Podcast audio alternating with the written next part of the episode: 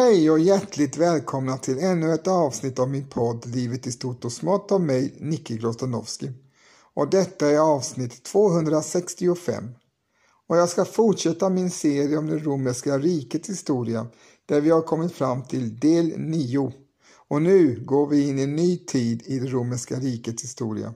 För år 284 blev Diocletianus kejsare och tillsammans med Konstantin den store, som kom lite senare, skapade han vad som brukar kallas det senantika romarriket. Det var ett rike som i många avseenden skilde sig från republikens Rom och även principiatet.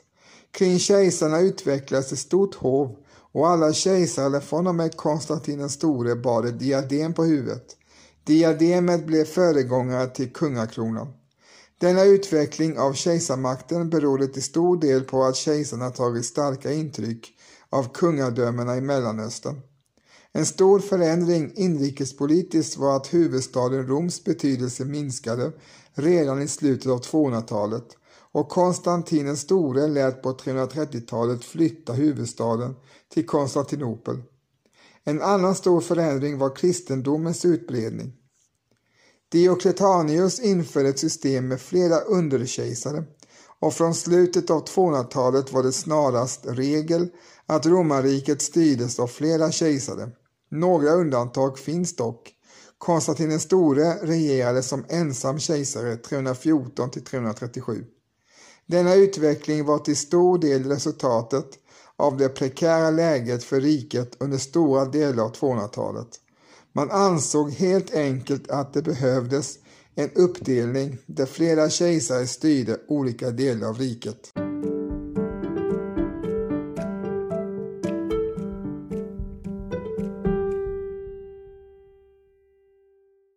Gaius Aurelius Valerius Diocletanius föddes som Diokles omkring år 243 och dog cirka 316. Han var Romens kejsare från 284 till 305. Han stabiliserade romerska riket efter en tid av allvarlig oro, men de omfattande regleringar han införde kan samtidigt ha bidragit till långsiktig stagnation. År 305 drog han sig tillbaka till sitt stora palats som han låtit bygga i Salona, nuvarande Split i Kroatien, ett världsarv idag. Diocletianus, ursprungligen kallad alltså för Diokles, han föddes troligen i Salona och var vid lyrisk ursprung. Han gjorde karriär i armén, var befälhavare i Moisia och sedan livgardesöverste åt kejsarna Carus och Numerianus. År 284 avrättade han pretorianprefekten Aper, Numerianus påstådda mördare, och utsågs till kejsare av trupper i Nikomedia. Året därpå besegrade han Carinus. Han tog som sin första viktiga regeringshandling vapenbrodern Maximianus till medkejsare med ansvar för Italien och de västra provinserna. Och 293 infördes tetrakin i romarriket. Tetrakin innebar ett så kallat fyrkejsardöme. Tronens ansvar delades av två överkejsare, Augusti, och två underkejsare och tronföljare, Caesares. När en av augusterna dog eller abdikerade så steg även andra tillbaka. De två cesarerna blev nya kejsare och två nya cesarer valdes. Han själv och Maximianus blev därför auguster och de adopterade var sin av generalerna Konstantinus och Galerius och gav dessa titeln Caesar. Diocletianus residerade mest i Nikomedia i Byzien och besökte aldrig Rom. Han tog kejsarnamnet Jovius och han ansågs inte särskilt modig men däremot klok, energiskt och organisatoriskt begåvad. Efter Tetrakins bildande gjordes ett stort antal reformer varav den främsta var en separation av civilt och militärt styre så att varje provins hade en dux med militärt befäl och en praeses med civilt ansvar. Han lät också i princip fördubbla antalet provinser och fördelade dem mellan tolv större dioceser. Han införde också flyttningsförbud och detaljerad priskontroll.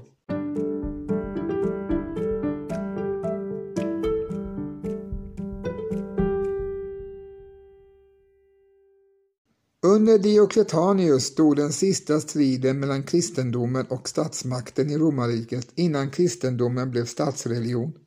Förföljelsen började år 297 och gav upphov till många martyrberättelser om tidiga kristna som dog för sin tro.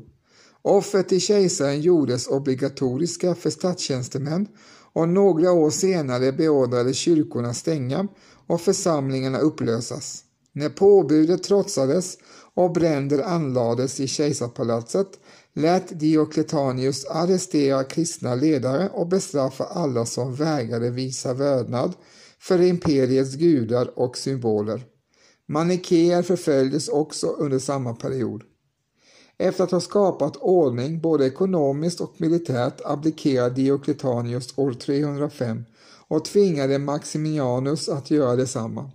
Han återvände inte till makten ens när han blev ombedd detta senare, utan dog i sitt pensionärspalats, missnöjd och besviken på att tetrakin han skapat kollapsade.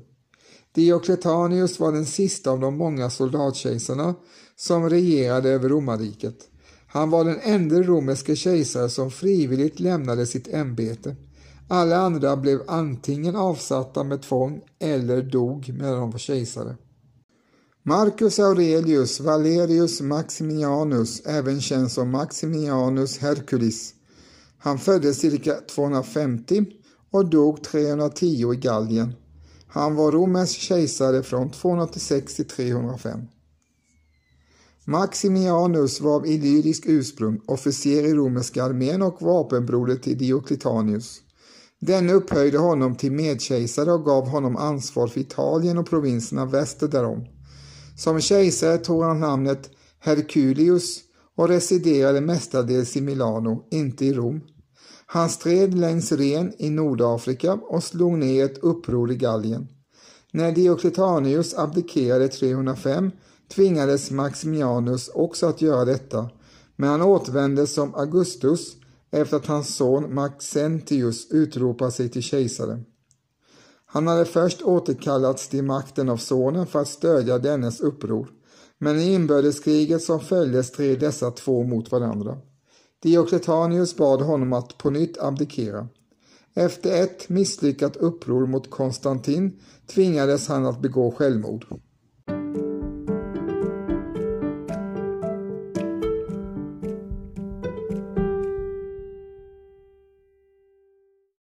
Gaius Galerius Valerius Maximianus föddes cirka 250 i Serdica i Trakien och dog den 5 maj 311.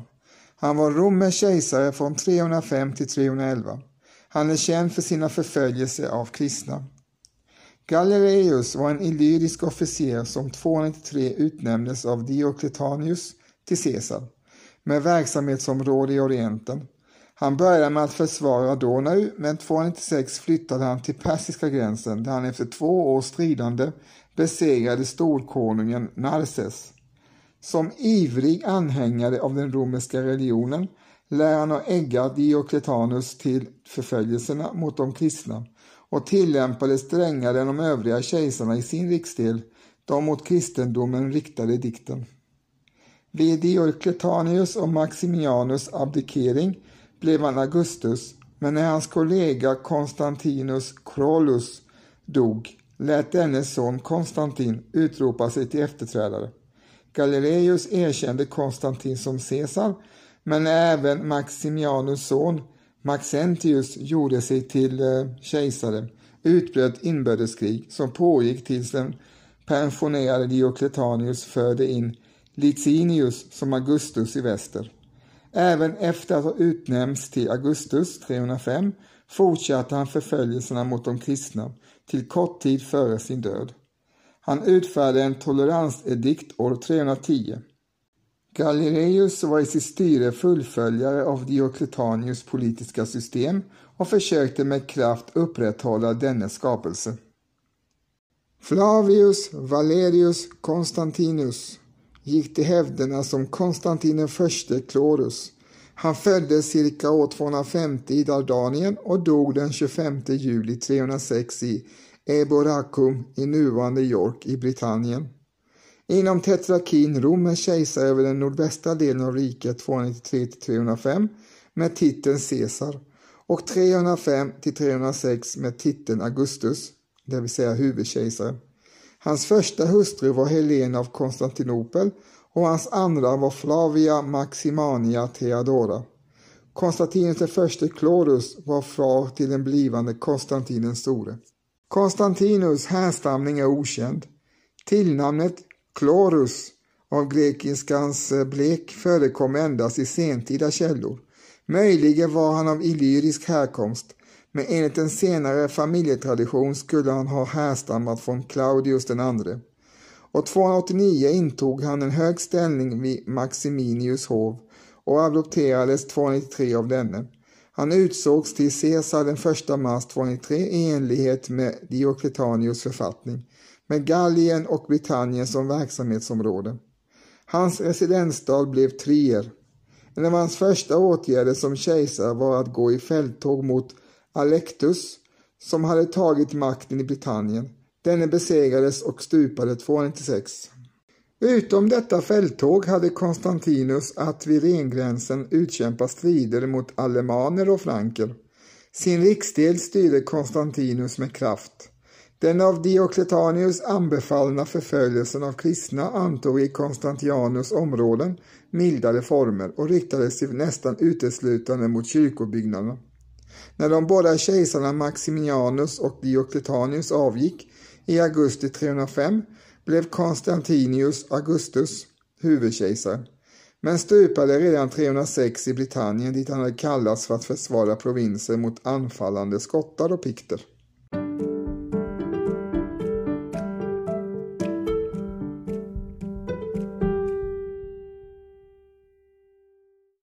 Av alla kejsare som har regerat romarriket i dess historia så är det ändå två stycken kejsare som sticker ut. Den ena är naturligtvis Augustus, han som var den första kejsaren och som grundade kejsardömet. Och så är det Konstantin den store, eller Konstantin den förste. Han hette som kejsare Gaius Flavius Valerius Aurelius Konstantinus och föddes den 27 februari 272 i Naisus i nuvarande Nisch i Serbien och dog den 22 maj 337 i Nikomedia, nuvarande Ismit i Turkiet. Han var romersk kejsare från det att han utropades till Augustus av sina trupper den 25 juli 306 till sin död och han var ensam kejsare från år 324. Han är känd för att ha tillåtit kristendomen i romarriket, vilket senare under samma århundrade ledde till att kristendomen blev statsreligion. Han är också känd för att ha grundat den nya huvudstaden Konstantinopel år 325. Han var son till Konstantinius den förste Chlorus och Flavia Julia Helena. Han är i ortodoxa kyrkan helgonförklarad och räknas som Isapostolos. Konstantin utfärdade ediktet i Milano 313 genom vilket han och hans medkejsare Licinius hävde förföljelsen av de kristna. Han sammankallade konciliet Nikea 325 vilket inledde favoriseringen av kristendomen på bekostnad av andra religioner i romerska riket och kom att bli avgörande för kristendomens framtid. Sedan Konstantin blivit ensam kejsare inledde han grundandet av Konstantinopel, dagens Istanbul, och flyttade 330 rikets huvudstad dit. Konstantin, som enligt traditionen mottog dopet på sin dödsbädd, kallades den första kristne kejsaren av Lactantius och Eusebios.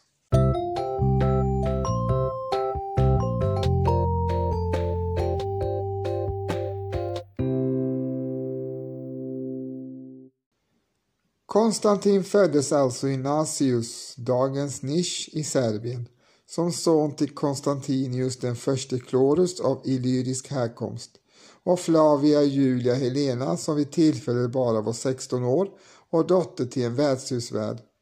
Konstantinus övergav Helena 292 för att gifta sig med Flavia Maximiana Theodora, dotter till Augustus Maximianus. Theodora gav Konstantin sex halvsyskon, bland andra Julius Konstantinius.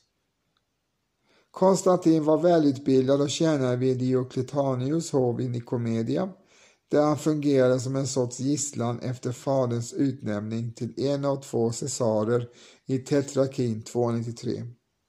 Augustus Maximianus abdikerade 305 för att efterträdas av Konstantinus. Följande år insjuknade emellertid Konstantinus under en kampanj mot pikter och skottar i Kaledonien, det vill säga Skottland. Han kallade Konstantin till sig och avled i Eboracum, det vill säga York, den 25 juli 306. Konstantinus trogne general Krokus av alemaisk börd och dennes lojala trupper utropade Konstantin till Augustus. År 307 slöt Konstantin en allians med Maximianus och gifte sig med dennes dotter Fausta. 310 försökte Maximianus stötta Konstantin men misslyckades och tvingades att begå självmord. Konstantin lät då mörda Fausta 326 tillsammans med sin son Crispus. Enligt Eusebius av Caesarea ska Konstantin inför slaget vid Pons Mulvius 312 har sett de grekiska bokstäverna chi och rå, de första bokstäverna i Kristus, på himlen, tillsammans med orden in hoc signo vinces, i detta tecken ska du segra. Genom att förse sina soldaters sköldrar med ett labarum, ett Kristusmonogram, gick han sedan segrande ur striden. Genom sin seger över Maxentius i slaget blev Konstantin kejsare över Västromska riket. Därefter konsoliderade han sin militära överlägsenhet över rivalerna i det sönderfallande Tetrakin. Den östromske kejsaren Licinius hade förbundit sig till trosfrihet genom ediktet i Milano 313 och 320 återkallade han den trosfrihet han förbundit sig vid och började på nytt förfölja de kristna.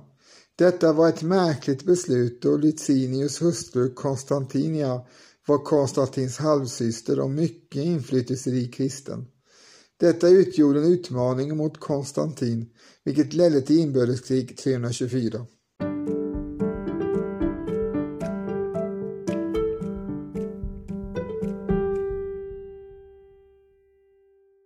Vi ska lämna Konstantin den store för ett kort ögonblick och eh, vända oss till Östrom och se vad Licinius var för en filur. Som kejsare kallades han för Flavius Galerius Valerius Litianus Litius. Han föddes cirka 260 i Moisia Superior och dog 325 i Thessalonika. Han var romersk kejsare från 308 till 324. Litinius föddes i en bondefamilj i Moisia Superior och följde sedan sin nära barndomsvän den framtida kejsaren Galerius på ett persisk expedition år 298. Han var betrodd nog av Galerius att han år 307 skickades som sändebud till Maxentius i Italien för att försöka nå en överenskommelse om dennes utomäktenskapliga status. Galerius betrodde sedan de östra provinserna till Lucinius efter det att han personligen hade tagit tur med Maxentius efter Flavius Valerius Severus död. När han kom tillbaka upphöjde Galerius Licinius till Augustus i väst den 11 november 308 och han fick omedelbart befäl över provinserna Illyricum, Trakien och Pannonia. År 310 tog han befälet över kriget mot sarmaterna och orsakade dem ett stort nederlag. När Galerius dog i maj 311 ingick Licinius ett avtal med Maximinius Daia om att dela de östra provinserna mellan sig. En allians mellan Daja och Maxentius tvingar de två återstående kejsarna att ingå ett formellt avtal med varandra och i mars 313 gifte sig Licinius med Flavia Julia Constantia, halvsyster till Konstantin vid Medulianum i nuvarande Milano och de fick en son, Licinius den yngre, år 315. Under tiden bestämde sig Daja för att attackera Licinius. Han lämnade Syrien med 70 000 soldater och nådde till sist Britannia, fast en dåligt väder drabbade honom på vägen och försvagade armén. I april 313 gick han över Bosporen och drog in i Bysans, som hölls av Licinius trupper. Utan att tveka tog han staden efter bara elva dagars belägring. Han flyttade till Herakleia Sintika som han tog efter en kort belägring och flyttade sedan sina styrkor till den första utstationeringen. Med en mycket mindre armé, kanske runt 30 000, kom Licinius till Adrianopel medan Daja fortfarande belägrade Herakleia. Den 30 april 313 möttes de två arméerna i slaget vid Ciralum och i den efterföljande striden krossades Dajas styrkor. Daja klädde sig då som slav och flydde till Nikomedia. Han trodde fortfarande att han hade en chans att besegra Licinius och försökte därför stoppa Licinius framfart vid Kilkiska portarna genom att anlägga befästningar där. Licinius armé lyckades dock bryta sig igenom barrikaden och tvingade Daja att retirera till Tarsus, där Licinius fortsatte att pressa honom på land och till sjöss. Kriget mellan dem slutade med Dajas död i augusti 313. Med tanke på att Konstantin redan hade krossat sin rival Maxentius år 312 beslöt de två männen att dela upp den romerska världen mellan sig. Som en följd av denna uppgörelse blev Licinius ensam Augustus i öst medan hans svåger Konstantin blev ledare i väst. Licinius konfronterades dock omedelbart med ett nytt hot i öst, de persiska sassadinerna.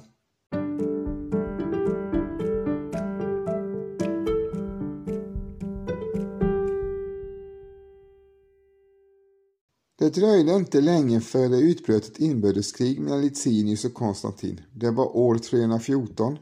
Konstantin anklagade Licinius för att beskydda en annan av Konstantins svågrar, nämligen Bassianus, som Konstantin anklagade för att ha planerat en statskupp. Konstantin segrade i slaget vid Kibiale i Pannonien den 8 oktober 314. Även om situationen därefter förblev tämligen lugn var det bara ett tillfälligt lugn före stormen eftersom de båda männen måste dela på ledarskapet och inte gillade varandra. Året därpå, år 315, utbröt ett nytt krig när Licinius utnämnde Valerius Wallen som vicekejsare. Men Licinius led senare ett förödmjukande nederlag på slätten vid Mardia, även känd som Campus Ariniensis, i Traken. Kejsarna försonades efter dessa två strider och Licinius lät mörda sin vicekejsare Valens. Under de kommande tio åren undanhöll de två kejsarna en bräcklig vapenvila. Licinius höll sig upptagen med ett fälttåg mot sarmaterna år 318 men det blev hett om öronen igen år 321 då Konstantin anföll sarmaterna som hade härjat i några territorier i hans rike. När han upprepade detta med en annan invasion, denna gång från goterna som plundrade i Trakien, anklagade Licinius Konstantin för att ha brutit deras pakt. Konstantin gick direkt till attack och Licinius flotta på 350 fartyg besegrades av Konstantins flotta år 323. Licinius hade förbundit sig till trosfrihet genom ediktet i Milano 313 År 320 återkallade han den trosfrihet han förbundit sig vid och började på nytt förfölja de kristna. Detta var ett märkligt beslut då Licinius hustru Constantia var Konstantins halvsyster och en mycket inflytelserik kristen. Detta utgjorde en utmaning mot Konstantin vilket ledde till inbördeskriget 324. Arméerna som mötte varandra antog så mycket annat under 300-talet enorma proportioner och deras storlek skulle förbli oöverträffade i tusen år. Licinius som representerar den traditionella romerska tron anlitade gotiska legosoldater och Konstantin lät sina franker marschera under den kristna Labarum. Den 3 juli år 324 ägde slaget vid Adrianopel rum då 170 000 man stod mot varandra. Konstantin den store avgick med segern och Licinius stoppades innanför Bysantiums murar. Licinius vicekejsare Sextus Martianus dödades men Licinius själv skonades till livet efter att hans hustru Konstantins syster bett för hans liv. Han blev istället fängslad i Thessalonika. Men året därpå lät dock Konstantin avrätta Licinius genom hängning efter att ha anklagat honom för att konspirera mot kejsartronen. Efter segern över Lucinius stod Konstantin nu som ensam kejsare över hela romerska riket. Nu kunde han förvalta sin idé att eh, marginalisera Rom som inte hade sina skyddsgudar kvar och imperiets kärna försköts allt mer åt öst. Konstantin lät från grunden omgestalta Bysantion vid Bosporen, en stad som sades ha grundats av grekiska kolonister från Megara under Bysans ledning 667 f.Kr. Konstantin döpte om staden till Nova Roma, Nya Rom, och införde där en senat och andra statliga myndigheter liknande de i Rom. Till staden fördes också Kristi kors, Moses stav och andra reliker. Skulpturerna av de äldre gudarna flyttades och deras ansikten byttes ut. Afrodites tempel ersattes av den nya apostlakyrkan. Flera generationer senare sades en ängel som bara Konstantin kunde se ha lett honom till platsen och också visat honom var stadens murar skulle uppföras.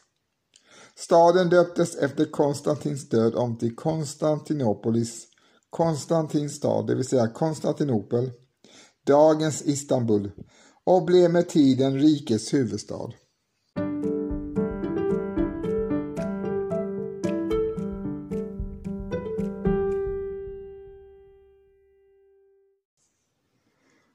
Konstantin gjorde även slaktar och bagaryrkena till ärftliga yrken samt omvandlade arrendatorerna koloni till livegna, vilket kom att bli grunden i det medeltida samhället i Europa. Konstantin började också hålla sin egen predikan inför hovet och inbjudna skaror där han propagerade harmoni. Även om tempel tillhörande den romerska religionen alltmer betraktades som försyndelser kunde icke-kristna erhålla höga poster även i slutet av Konstantins liv. Armén som kunde åberopa kejsarens absoluta makt lät i sin fåfänga försök att konvertera människor med traditionell romersk tro recitera Konstantins latinska böner. Konstantins påbörjade ett ambitiöst byggnadsprogram i det heliga landet. Prästerskapet som blev allt mäktigare och rikare och lockade många lyckosökare tog över domstolarna. Som kristen kejsare uppfattades Konstantin som god, vilket återspeglar den brutala tid han levde i. Överbeskattning bestraffades fortfarande med döden. Fångar fick inte längre hållas i totalmörker utan måste få dagsljus och frisk luft. Dömda kunde möta döden på arenan men fick inte längre brännmärkas i ansiktet, enbart på fötterna. Föräldrar som lät sina döttrar bli förförda bestraffades genom att smält bly hälldes ner i deras strupar. Gladiatorspelen förbjöds 325 men fortsatte likväl under lång tid. Slavägarnas makt begränsades men slavar kunde fortfarande slås ihjäl. För att visa att den romerska lagen fortfarande gällde korsfästes kriminella ännu fram till 337. Det var ännu tillåtet att kasta ut oönskade barn på gatan och de som tog hand om barnen fick behålla dem som sina slavar, men en slavfamilj fick inte splittras. Häxeri, vådlig magi och spådom var olagligt. Ceremonier tillhörande den romerska religionen tilläts bara i offentligheten eftersom de kunde dölja orgier och komplotter om de utfördes vid hemliga möten. Då blixten slog ner i till exempel en byggnad skulle dessa omer utläsas av en offentlig siare. Flickor fick inte längre än levereras. Konstantins favoriserande av kristendomen ledde också till en antijudisk politik som blev föregångare till förföljelsen av judar under medeltiden. Konstantin hyste stor respekt för bildning och kristen tro. Hans hov av äldre väl ansedda män bestod till två tredjedelar av icke-kristna, trots att inflytelserika romerska familjer som inte accepterade kristendomen inte medgavs ledande positioner. Till exempel höll den till den romerska religionen bekännande Sopater, en elev till nyplatonisten Lamblicios, en förtroendepost i flera år innan han anklagades för häxeri och avrättades. Konstantin bekräftade strax före sin död den romerska religionens prästers privilegier, Men samtidigt förbjöds underhållet av den romerska religionens tempel och all form av anstötlig tillbedjan. Vid Konstantinopels invigning 330 hölls en ceremoni som till lika delar var kristen respektive romersk religiös. På marknadsplatsen placerades Kristi kors ovanför Solgudens triumfvagn, ett arrangemang som ackompanjerades av hymner.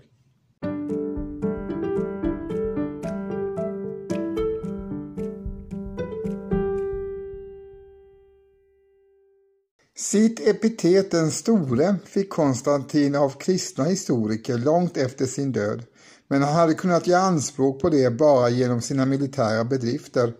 Förutom att han enade imperiet under en kejsare vann han betydande segrar över markomaner och alemaner 306-308, vandaler och markomaner 314-315, visigoter 332 och sarmater 334.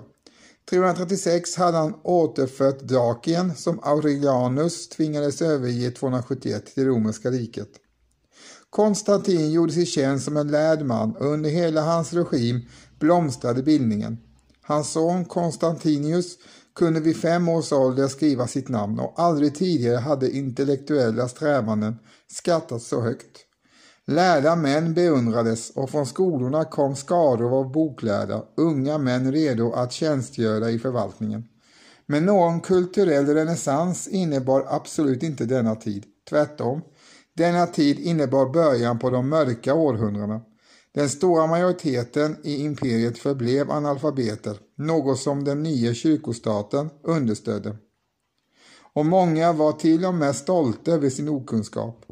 Den högsta kunskapen kom från prästerskapets uttolkningar av de heliga skrifterna och inget därutöver var värt att studera. Kristendom var sanningen per definition och det tillhandahölls av kyrkostaten.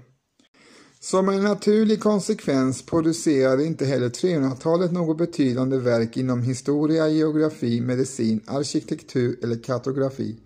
Kristna författare betraktade filosofi som falsk eller osäker och varje fristående analys misstänktes rymma lögner ämnade att förföra de troende. Samtidigt som eremiter beundrades växte tron på det övernaturliga och bildade män som hängav sig åt någon form av naturvetenskap brändes. Böcker som tidigare kopierats brändes nu offentligt av pöbeln. Mellan Konstantins död och slutet av 300-talet blev biskopar och de kristna samfunden betydande maktfaktorer, i synnerhet i städerna. De tog steg för steg över respublika genom en lång rad kejserliga påbud som alltmer kringskar den romerska religionen i den styrande klassen. Populära festivaler tilläts samtidigt som antikens heliga platser fick förfalla och de pittoreska ceremonierna som var viktiga för den romerska religionens intelligentia hånades nu offentligt och förbjöds. Prosa och poesi betraktades som värdelösa om de inte återgav den rätta ideologin. Konstantin förberedde sig för en större offensiv mot Persiska riket, en erövring som ingen kejsare sedan Trajanus tid, han var ju kejsare mellan 98 och 117, övervägt och som hade gjort slut på de persiska räderna in i de östra provinserna. När han plötsligt insjuknade han mottog dopet av den arianske biskopen Eusebios av Nikomediam som lyckades behålla positionen som biskop genom sin vänskap med Konstantins syster. Konstantin den store avled den 22 maj 337 i Nikomedia, dagens Izmit i Turkiet. Han begravdes i apostlakyrkan i Konstantinopel varefter hans rike delades upp mellan sönerna Konstantin den andre, Konstans och Konstantinius den andre men Konstantin hade också tilldelat två av sina brorsöner provins i riket.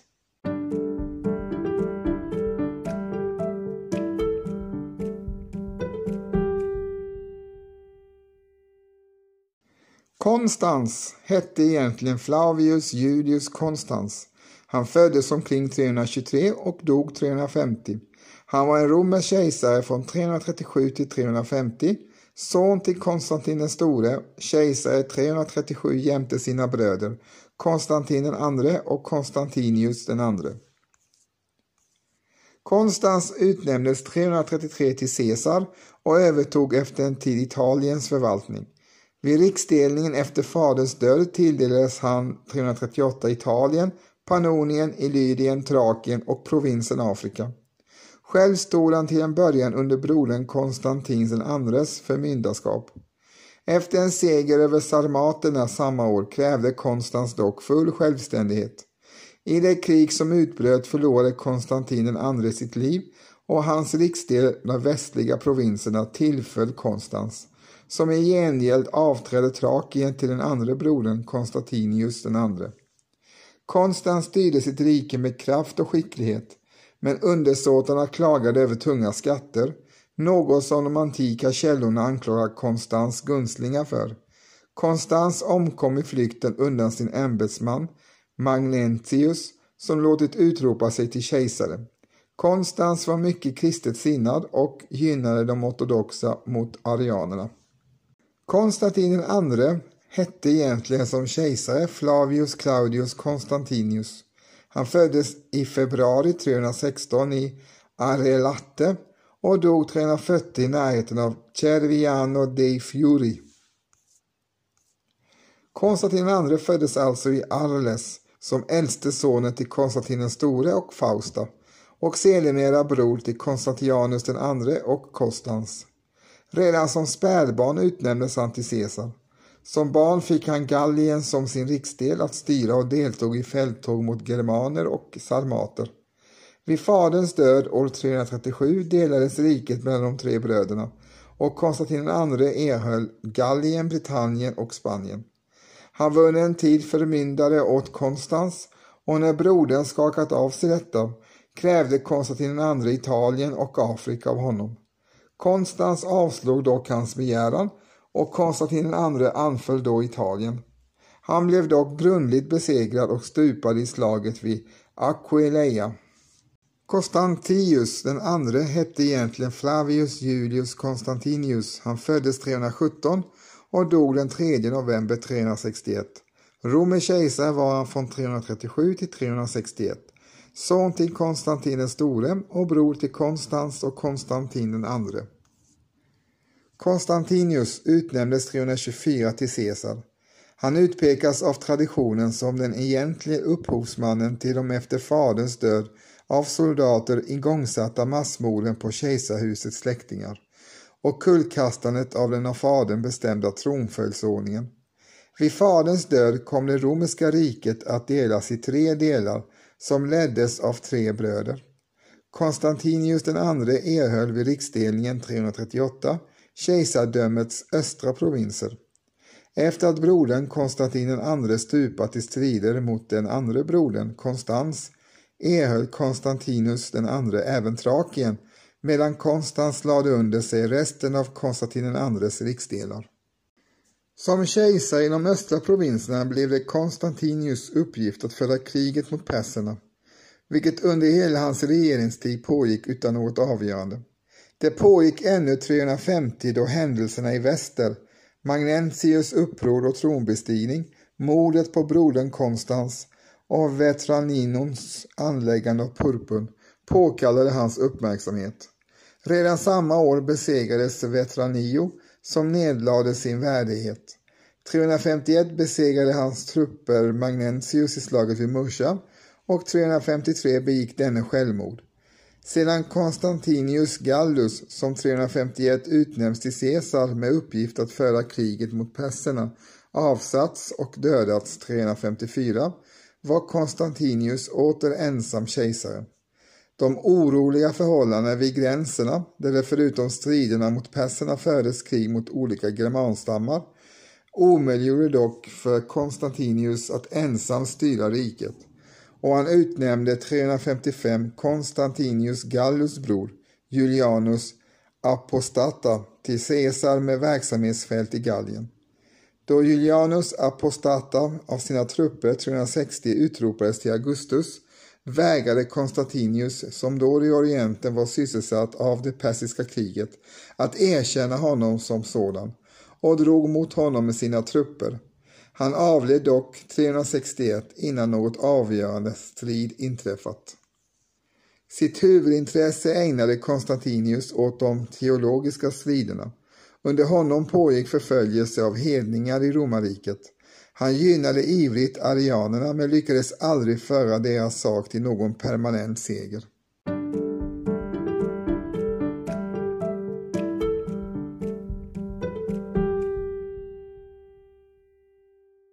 Julianus hette som kejsare Flavius Claudius Julianus.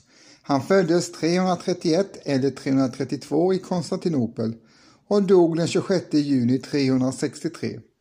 Han var romersk kejsare från 361 fram till sin död. Han var också känd i kristenheten under namnet Julianus Apostata, som betyder avfällingen. Julianus var också författare till essäer i filosofiska och religiösa ämnesområden. Julianus var född i Konstantinopel. Hans far Julius Konstantinus var halvbror till kejsar Konstantin. Hans mor Basilina dog kort efter hans födelse. Julianus farfar Konstantinus Chlorus var gift med den högättade Flavia Maximania Feodora medan hans äldste son Konstantin store föddes i ett tidigare förhållande. Kejsar Konstantin avled 337 och lämnade makten till sina tre söner som inte dröjde med att göra sig av med sina manliga släktingar. Konstantinus den andre som befann sig i Konstantinopel verkställande massakern men skonade då den sjuårige Julianus och hans äldre halvbror Gallus. Efter en tid fördes bröderna till kejsarens egendom Macellum i det inre av Kappadokien i närheten av det nuvarande Kayseri. Prinsarnas övervakare var Georgios av Kappadokien som lånade den läshungrige Julianus delar av den klassiska litteraturen. Bröderna uppfostrades i den kristna tron och Julianus verkade som uppläsare, lektor, under gudstjänsterna och hans grundliga kunskaper i Bibeln skulle senare avspegla sig i hans senare skrifter. När han blev 18 år och lättade exilen, Julianus begav sig till Efesos för att studera filosofi. Friheten var inte länge förrän hans kusin Konstantinus den andre kallade honom till Milano. De tre sönerna till Konstantin hade genast efter massakern på sina släktingar satt igång med att döda varandra, vilket efter några år slutade med Konstantinus seger. Kejsaren ville försäkra sig om Julianus lojalitet, men när han fann att den unge föreläste släktingen inte var något hot tillät han honom att återuppta sina studier, som nu förlades till Aten. Här gjorde Julianus bekantskap med Gregorius av Nazianzus och Basialus den store, blivande biskopar och helgon. Själv hade han valt en annan tro, nämligen den antika grekiska religion som Homeros och Platon tillhört. Han lät också under denna tid inviga sig i de elysinska mysterierna. Julianus frihet varade inte länge utan han kallades åter till sin kusin år 355 och gjorde entré vid hovet i den långa svarta kappa och det vildvuxna skägg som karaktäriserade filosoferna. Han berättade senare att han blev utskrattad i smyg av hovfolket men kejsaren hade andra planer för honom. Konstantinus förvandlade Julianus till en slätrakad militär och tilldelade honom det högsta befälet över de romerska trupperna i Gallien. Det var ingen semester som erbjöds honom, tvärtom befann sig många delar av provinsen i fullt uppror. När han ett par dagar senare red norrut med sitt följe hörde man honom mumla att det fanns enklare sätt att ta livet av sig. I hans följe fanns också en person som nästan aldrig omnämns i hans rikliga författarskap, hans nyblivna hustru Helena, syster till Konstantinus.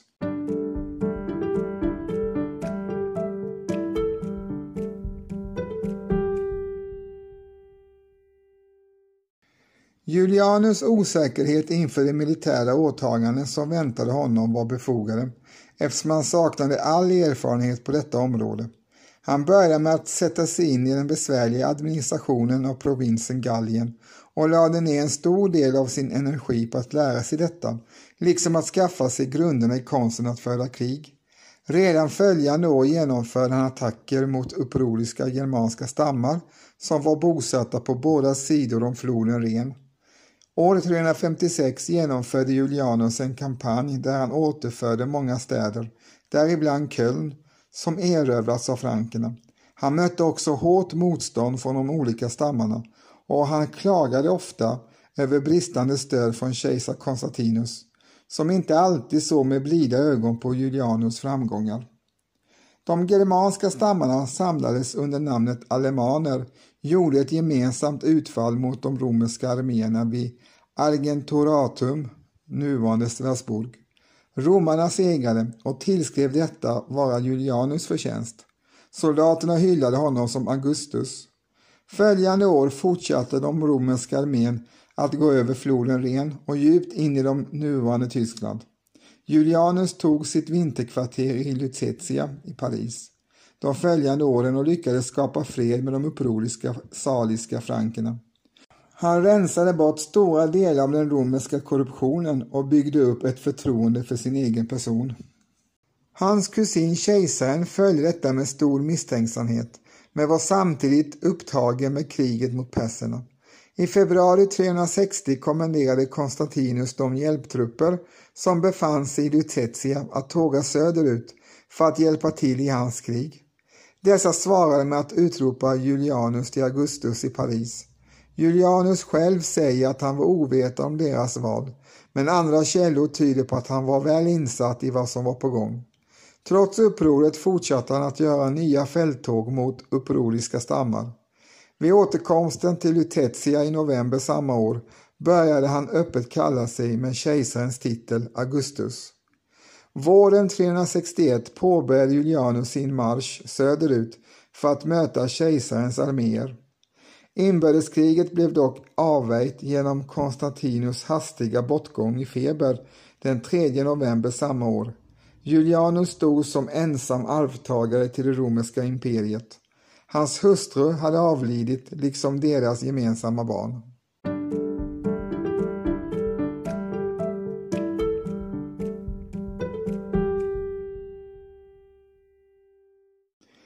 I december 361 tågade Julianus i spetsen för sin armé in i Konstantinopel. Hans första uppdrag som kejsare var att anordna Konstantinius den andres begravning i apostlarnas kyrka där han fick vila bredvid sin far Konstantin den store. Med denna gärning visade han sin lagliga rätt till tronen. Sannolikt såg han också till att hans hustru och hennes syster Konstantina begravdes i ett mausoleum i Rom som sedan blev kyrkan Santa Costanza. Som kejsare ville Julianus varken efterlikna sin kusin eller sin farbror Konstantin den store som envåldshärskare. Hans ideal låg mer åt Marcus Aurelius hållet och liksom denne strävan efter att bli den första bland likar. Primus inter pares inför sina underlydande. Han deltog flitigt i senaten, i debatter och föreläste gärna själv för de församlade. Hovet i Konstantinopel var vid hans ankomst ineffektivt, korrumperat och alltför slösaktigt. Julianus avskedade hovfolk, enucker och höll övrigt uppvaktning till ett minimum. De ämbetsmän som satt i system att ta emot mutor lagfördes och dömdes till döden. Själv tog han itu med det tunga arbetet att rätta till den vanskötta och tungrodda kejserliga administrationen och dess hemliga agenter och ineffektiva postgång. Julianus förenklade skattesystemet och efterskänkte städerna skulder. Han arbetade också för en decentraliserad förvaltning och rustade upp postväsendet. Efter att ha regerat i fem månader i Konstantinopel flyttade Julianus till Antiochia för att förbereda det krig mot Persien som han övertagit från Konstantinus den andre. Han blev väl mottagen men kom snart på kant med köpmännen som var vana att ta ockerpriser på sina varor. Dessutom retade hans avståndstagare från kristendomen upp stadsborna som demonstrerade sitt missnöje. Julianus svarade med ytterligare inskränkningar för denna grupp. Man förargade sig också på hans asketiska livsföring och enkla uppträdande. En kejsare skulle uppträda med makt och glans, ansåg borgarna i Antiochia. De ogillade hans återinförande av offerriterna och demonstrerade öppet sin kristna tro. Julianus var inte okänslig för kritiken, vilken han bemötte i en satir om sig själv med namnet Misopogon, skägghataren, eller skäggnöden med modern språkbruk. I den bemöter han förnämna stadsbornas klander av hans filosofskägg som han låtit växa sedan han blivit utropad till kejsare. De såg bara till ytan och inte till de ideal han ville skapa. Julianus vana att tala till undersåtarna som jämlikar gillades varken av hans vänner eller fiender. Till slut tappade Julianus humöret med stadsbornas hån och provokationer. När han lämnade Antokia utnämnde han en ståthållare som var en illa känd för sin grymhet. Han tyckte att de snikna upproriska borgarna kunde få vad de förtjänade. Filosofen Libanius, som annars en trogen vän till kejsaren, kallade hans hämnd för en citat, ovärdig handling. Slutcitat.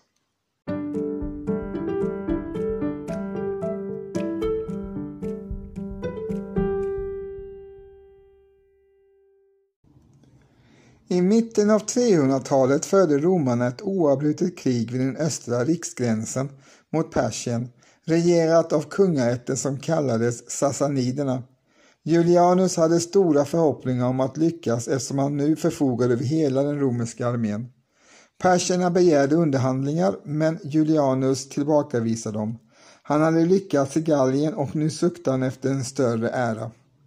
Den 5 mars 363 tågade Julianus ut från Antokia med en armé som bestod av 65 000 till 90 000 man norrut mot Eufrat. Han gick över Eufrat och fortsatte österut mot Tigris för att anfalla Xefion som var den sassaliniske kungens fäste. I början var den stora armén framgångsrik men perserna öppnade sina kanaler som översvämmade marken och förvandlade den till ett träsk vilket hindrade romarnas snabba framfart.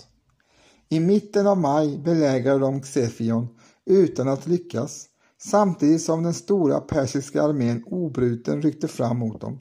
De romerska generalerna försökte nu övertala Julianus att lämna stadens belägring men Julianus ville invänta en kommande kolonn som tyvärr befann sig på fel sida av Tigris. Perserna hade nu börjat bränna allt ätbart i romarnas väg och fortsätta att förvandla kanalerna till sankmarker. Den 16 juni övertalades Julianus till reträtt tillbaka till den romerska gränsen i norr. Armén var på reträtt men anfölls oupphörligt av persiska styrkor. Den 26 juni glömde Julianus att ta på sig sitt harnesk när en fiendestyrka gjorde en hastig attack. Han träffades av ett spjut som träffade magen och skadade hans lever. Hans vän läkaren Orebasius av Pergamon skötte om hans sår, men en stor blödning ändade Julianus liv. Följande år hävdade filosofen Libanius att Julianus såras av en kristen soldat, något som de samtida historikerna inte bekräftar. Hundra år senare skulle kristna historiker hävda att kejsaren dödats av Sankt Merkurius som sänds ut på Guds befallning. Enligt Libanius reste många städer staty och bilder av Julianus och han dyrkades som en gud. Samtidigt ignorerade det romerska riket kejsarens bortgång eftersom de kejsare som följde efter samtliga var kristna. En flora av myter växte fram kring kejsaren som avföll från kristendomen. Bland dessa har sägnen om den döende Julianus sista ord fått stort genomslag. Han skulle ha yttrat citat Du har segrat Galilei, Nenikekas med Galilei i dödsögonblicket, något som kan kallas en efterkonstruktion. Julianus hade förordat att hans kropp skulle begravas i Tarsus och så skedde. Senare kom den att flyttas till den heliga apostlarnas kyrka i Konstantinopel där hans släkt vilade. Kyrkan plundrades vid flera tillfällen men en av de sarkofager som har hittats utpekas som tillhörde Julianus och är placerad utanför det arkeologiska museet.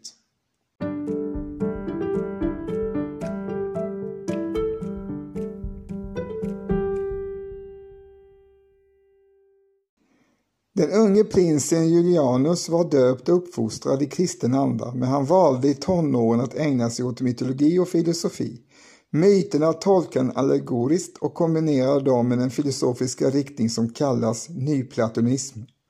Dessa drag framkommer starkast i hans båda verk, till kung Helios och till gudamodern. Redan i unga år hade Julianus länge inom sig motsatt sig den kyrkliga dogmatiken. Men han hade fogat sig efter tvånget eftersom, så som han själv anmärker, han annars till följd av den regerande kejsarens makt och den allsmäktiga prästerskapets nitälskan genast skulle ha dödats. Den mission för vilket han trodde sig vara särskilt kallad för, nämligen återupprättandet av den gamla religionen, skulle då på förhand ha omöjliggjorts. Vad som gjorde Julianus främmande för den härskande kristendomen var övertygelsen om dess oförenlighet med den hedniska antikens kulturideal. Kyrkans seger var för honom orientaliska barbarers seger över den hellenistiska världens kultur. Han benämner med förkärlek sig och den sina helener, de kristna galileer och Kristus den döde juden. Den kristna uppoffringen av den egna mänskliga jaget tedde sig för honom fullkomligt ohelenistiskt och i oförsonlig motsats till den klassiska grekiskans andens föreställningar om förnuftet och sedlighetens autonomi. Han ansåg att sann sedlig storhet i hellenistisk mening och romersk manlighet omöjliggjordes av en sådan ståndpunkt. En kyrka som gjorde anspråk på en tvingande auktoritet över människornas förstånd och vilja var enligt honom ägnat endast uppfostrat själar. Särskilt frånstötande var för honom kyrkans ofta dödliga intolerans som han inte ansåg vara värdig kulturmänniskan. För historiker och religionshistoriker har Julianus skrifter väckt stort intresse men man har haft delade uppfattningar om tolkningen. Här finns spår av den nyplatonska filosofin, en soldyrkan som anknyter till Mitraskulturen, en hyllning till den livgivande och frälsande gudamodern Kybele, samtidigt med drag av henetoism, dyrkan av en gud utan att fördöma andra gudar. Vissa historiker finner Julianus religionsuppfattning esoterisk och överspänd, medan andra har pekat på hans författarskap, reflekterat om intellektuella grupper som ställde sig utanför kristendomen. Hans religiösa uppfattning var inte begränsad till filosofin utan han var en hängiven dyrkare av gudinnor, gudar i den antika världen. Julianus ville återskapa den antika religionen som bildligt och bokstavligt talat hade börjat krossas redan under Konstantin den stores dagar. Han lät restaurera tempel och proklamerade 362 religionsfrihet, vilket de kristna uppfattade som en bestraffning, men judarna som en lättnad. Dessutom lovade han judarna att återuppbygga deras tempel i Jerusalem. Planerna fullföljdes dock inte på grund av hans död. I sitt edikt beträffande den högre undervisningen i riket bestämde Julianus att lärarna skulle godkännas av honom själv. Detta var ett försök att hejda den kristna läran och gynna den klassiska bildningen som han ansåg vara vida överlägsen Bibelns läror. Under hans livstid hade varken de antika religionerna eller kristendom övertaget. Vanliga människor brydde sig inte så mycket om dessa frågeställningar utan följde sina vanor i trosaker. Staden Rom var till övervägande del kvar i den antika föreställningsvärlden medan Antokia som nämns var genomgående kristet. Den antika religionen hade inte heller ett sammanhållet trosystem uppbyggt på de heliga böcker och stöttat av dogmer och religiösa ledare. Därför kom det inga större protester när kristendomen förbjöd offren, slog sönder templen och deras statyer och visade bort präster och prästinnor från sina officiella ämbeten. Julianus hade förutsatt allt detta och hade planer på att skapa ett organiserat prästerskap som var välutbildade och väluppfostrade. Modellen tog han ifrån den kristna kyrkan som präglat hans uppväxt. Han var också klok nog att inte skapa martyrer under sin korta regering, något som hans vedersakare Gregorius av Nazianzus lade honom till last. På ett område tillerkände Julianus de kristnas lära. Det gällde deras omsorg om fattiga och sjuka. Citat. Dessa ofromma galileer ger inte bara sina fattiga mat, men också alla andra och välkomna i sin kärlek. Slutcitat. Han ansåg att kristendomen var en galileisk sekt.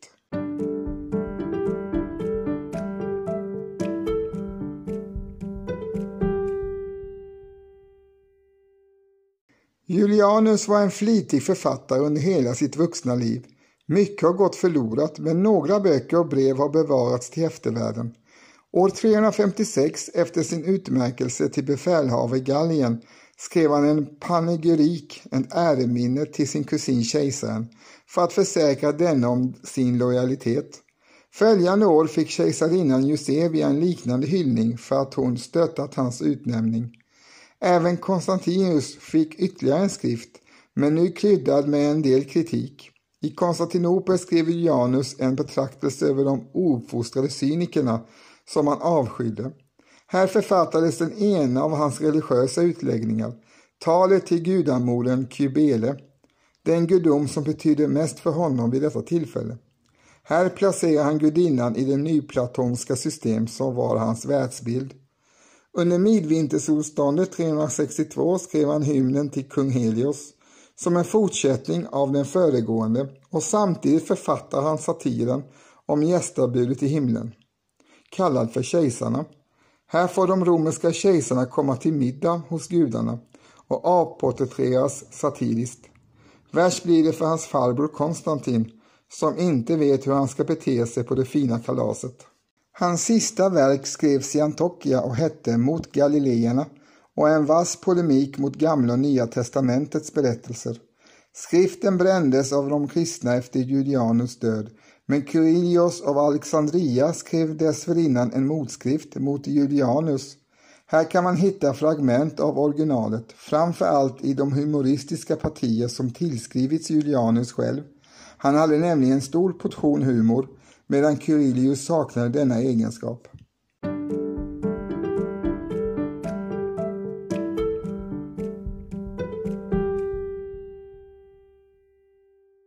Jovianus hette som kejsare Flavius Claudius Varanianus Jovianus. Han föddes 331 i Singidanunum och dog den 17 februari 364 i Dadastana. Han var romersk kejsare från 27 juni 363 till 17 februari 364. Jovianus var en militär som utsågs till kejsare av armén efter att den förre kejsaren Julianus Apostata avlidit den 26 juni 363 under ett fälttåg mot perserna. Jovianus upphävde Julianus kristendomsfientliga dikt, drog sig snabbt tillbaka från det persiska fälttåget genom att sluta fred med persernas härskare Shahpur den andre, men dog på hemvägen den 17 februari 364 i Dadastana. Han var den siste i den konstantiniska dynastin av kejsare.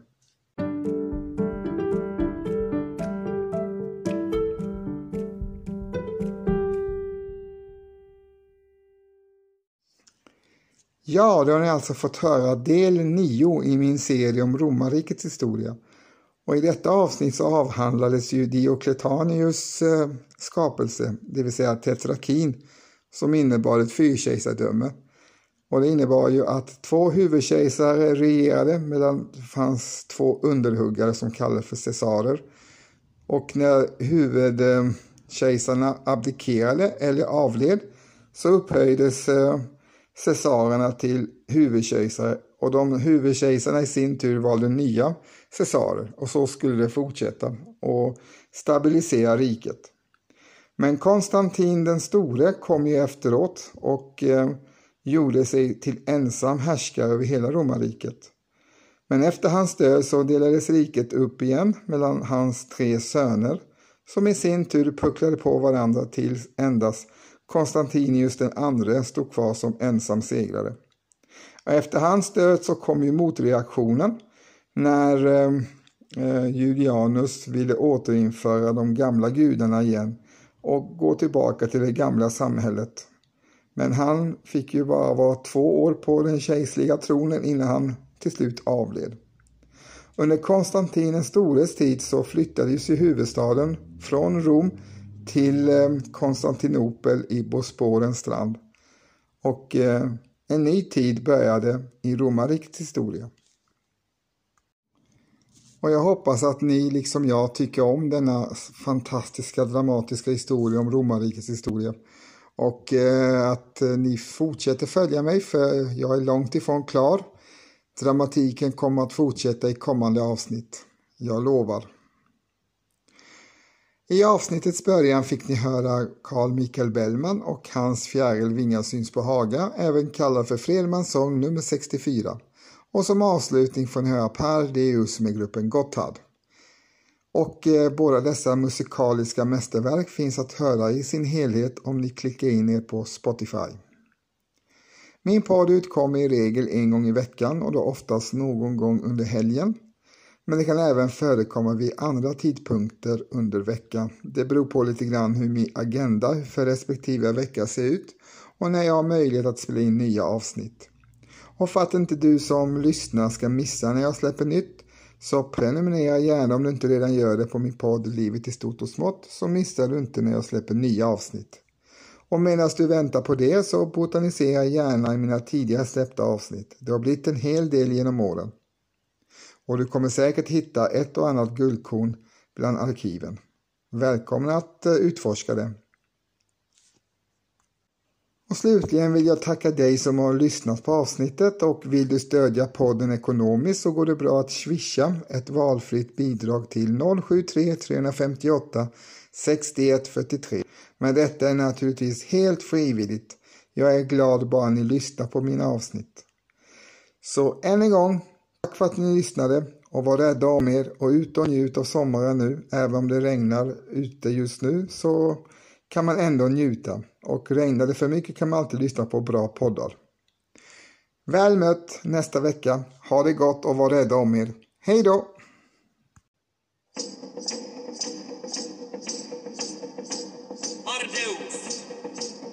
muita gran vertude, la paraua comual todos. Ai Santa Maria,